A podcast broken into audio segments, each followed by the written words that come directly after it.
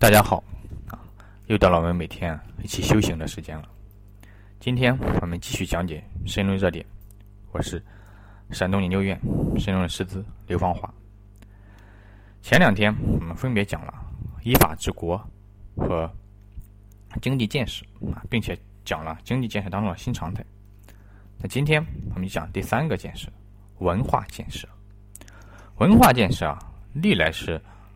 我们五位一体建设当中最重要的一位，为什么呢？因为过去啊没有五位一体，只有两位一体，分别叫物质文明建设和精神文明建设。也就是说，我们的文化建设啊，作为精神文明建设啊，在一开始就是我们执政的一个重点。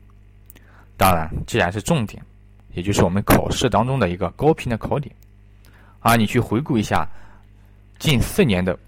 国考真题有两年在考文化建设，分别是二零一一年考察的乡村文化实根和二零一四年考察的文化遗产的继承与传承。当然，二零一二年考的道德示范，这也属于文化建设当中的重要一环。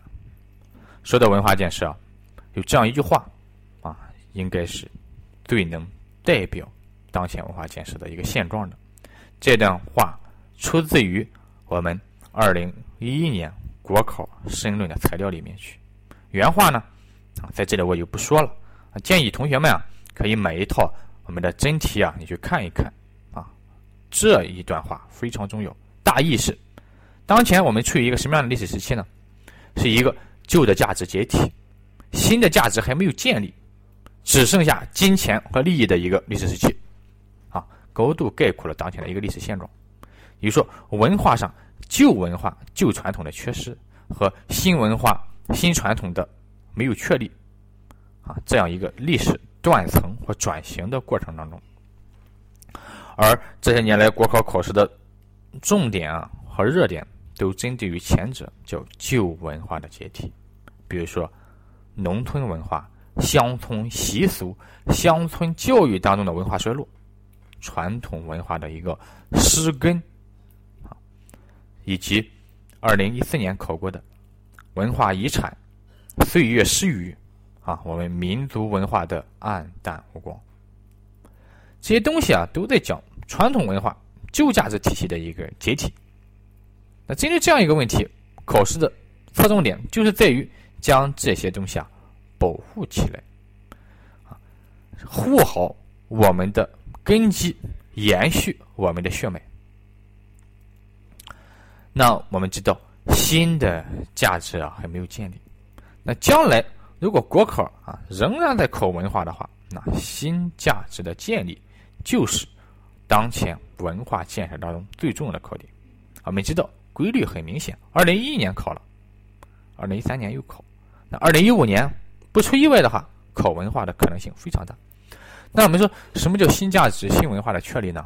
这就是今年啊，中央在宣传过程当中啊，是以浓墨重彩的社会主义核心价值观。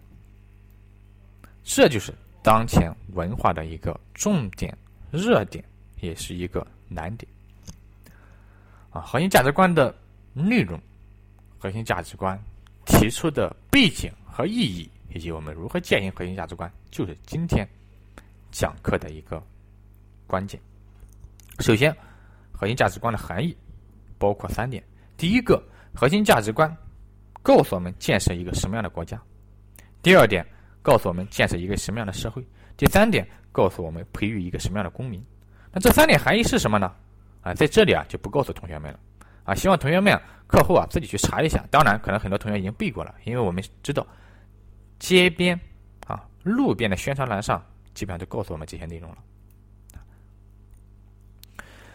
这是核心价值观的含义，在国家、社会、公民三个层面提出了许多要求。第二个，核心价值观提出的背景，核心价值观提出的意义是什么呢？它的背景啊很简单，背景就是什么？当前社会当中存在的一些道德失范、道德危机，啊，以及西方不良文化给我们带来的冲击，也就是说，中国当前文化面临的内忧和外患。啊，这是一个提出的背景。首先，我们来看一下内忧。内忧是什么呢？西方文化的强势入侵。我们知道，当前你接触的最多的文化，并不是什么，并不是共产党反复教育你的文化，而是美国人教给你的文化。比如说，你走在街上看到的麦当劳和肯德基，这就是西方文化的强势代表，被称为薯片文化。你去电影院看到美国大片，这叫影片文化。你用的计算机。芯片文化，美国文化三大片：薯片、芯片、好莱坞大片。西方文化的冲击，这还不是最致命的，最致命的是西方普世文化、普世价值啊对中国当前的一个影响。就西方的文化，它是一元化、一极化的。比如说，你看西方的宗教啊，西方信奉的是基督教，基督教是强调一神论的啊，只有这一个神啊，没有其他神。那它的价值上判断也是认为是一元的，世界上只有一个普世价值，这个普世价值是什么呢？这个普世价值就是自由、民主、平等。当然，这个东西不是我们反对的啊，这是我们支支持的，但是他们不认为在这个价值之外还有其他价值啊，他不会去肯定我们东方的文明，这是外来文化的入侵和外来文化的霸权，这是一个原因。叫做外患，第二个呢就内忧，嗯，内忧这个很简单了，比如说说到文化，就当前的一个道德示范，最足以引起人们的关注，啊，传统文化的缺失，传统教育的缺失，传统美德的缺失，导致当前中国出现了一个现象，叫我们的大楼盖起来了，但是我们的道德倒下去了，我们的经济在走上坡路啊，但是我们的传统。美德却走下坡路，比如说老人倒地扶不扶的问题，是吧？老人倒地，表面上是人心，是老人倒了，背后是人心倒了，这是我们的内忧啊！就面临当前整个社会不良风气啊、不良文化啊，或者说一些败德缺德行为的普遍存在，这就要求我们用新的价值标准啊来规范我们的国民。啊，来提升我们国民的素质，这是社会主义核心价值观提出的一个背景啊，或者是一个现状。那社会主义核心价值观的意义在哪里呢？啊，意义呢有这样三点。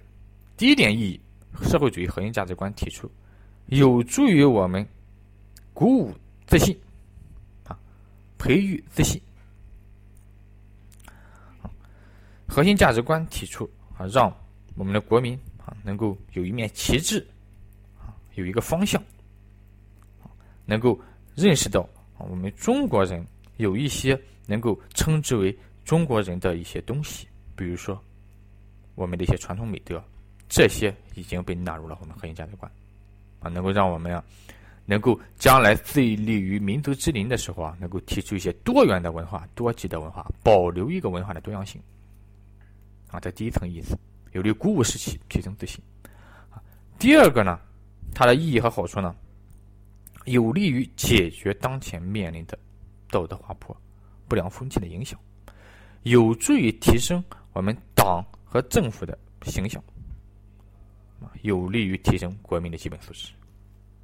它有一个提振精气神的作用，这是第二点意义。第三点意义呢？它可以助力我们经济更好、更快的向前发展。我们知道，当前市场经济起决定性作用。那在市场配置过程当中，不可避免的会存在一些法律约束不到的地方。比如说，法律可以规定你的行为，但不能约束你的心灵。而社会主义核心价值观有利于解决市场高度竞争下带来的一些以利益诉求为基础的不正确的。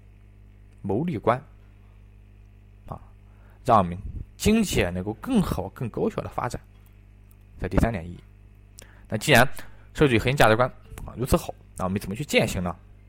啊，也有三点。第一个，弘扬传统，越是民族的，越是世界的传统文化，既是旧的，更要焕发出新的生命力。第二个，抓好教育，抓好两个教育。第一个，党员干部的教育，党员干部要起到带头示范作用；第二个，抓好儿童的教育，真正的将我们的道德建设从娃娃抓起。第三个，道德的建设还得靠法律的撑腰啊！真正的实现法治的托底，法治的兜底，让道德这一底线由法律这一红线来进行支撑啊！这就是今天我们讲的文化建设当中的社会主义核心价值观啊！当然，很多同学听了今天的课程之后，可能感觉啊，啊还是有点意犹未尽。啊，这时候啊，我建议啊，你们可以选购一些啊中共的图书啊，了解一下，继续深入的学习这价值观，将来做一个德才兼备的公务员，真正的为民解忧、为民办实事。好，谢谢大家啊，今天的课程到这里。